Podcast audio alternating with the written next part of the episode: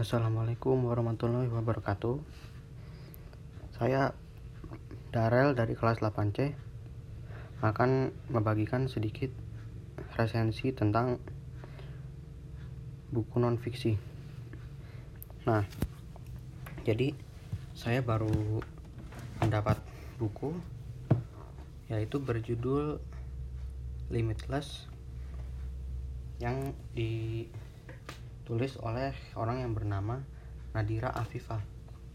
Nah, di dalam buku ini bercerita tentang seseorang yang berhasil mensukseskan dirinya menjadi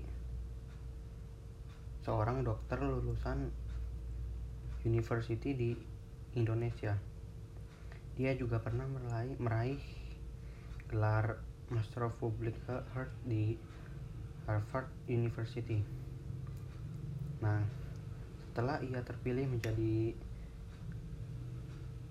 pidato mewakili angkatannya di acara wisudanya di Harvard, dia kembali Indonesia, dia kembali ke Indonesia untuk membantu pemerintah selama masa Covid pandemi ini serta masalah kesehatan lainnya. Segitu saja cerita dari buku non fiksi ini. Assalamualaikum warahmatullahi wabarakatuh.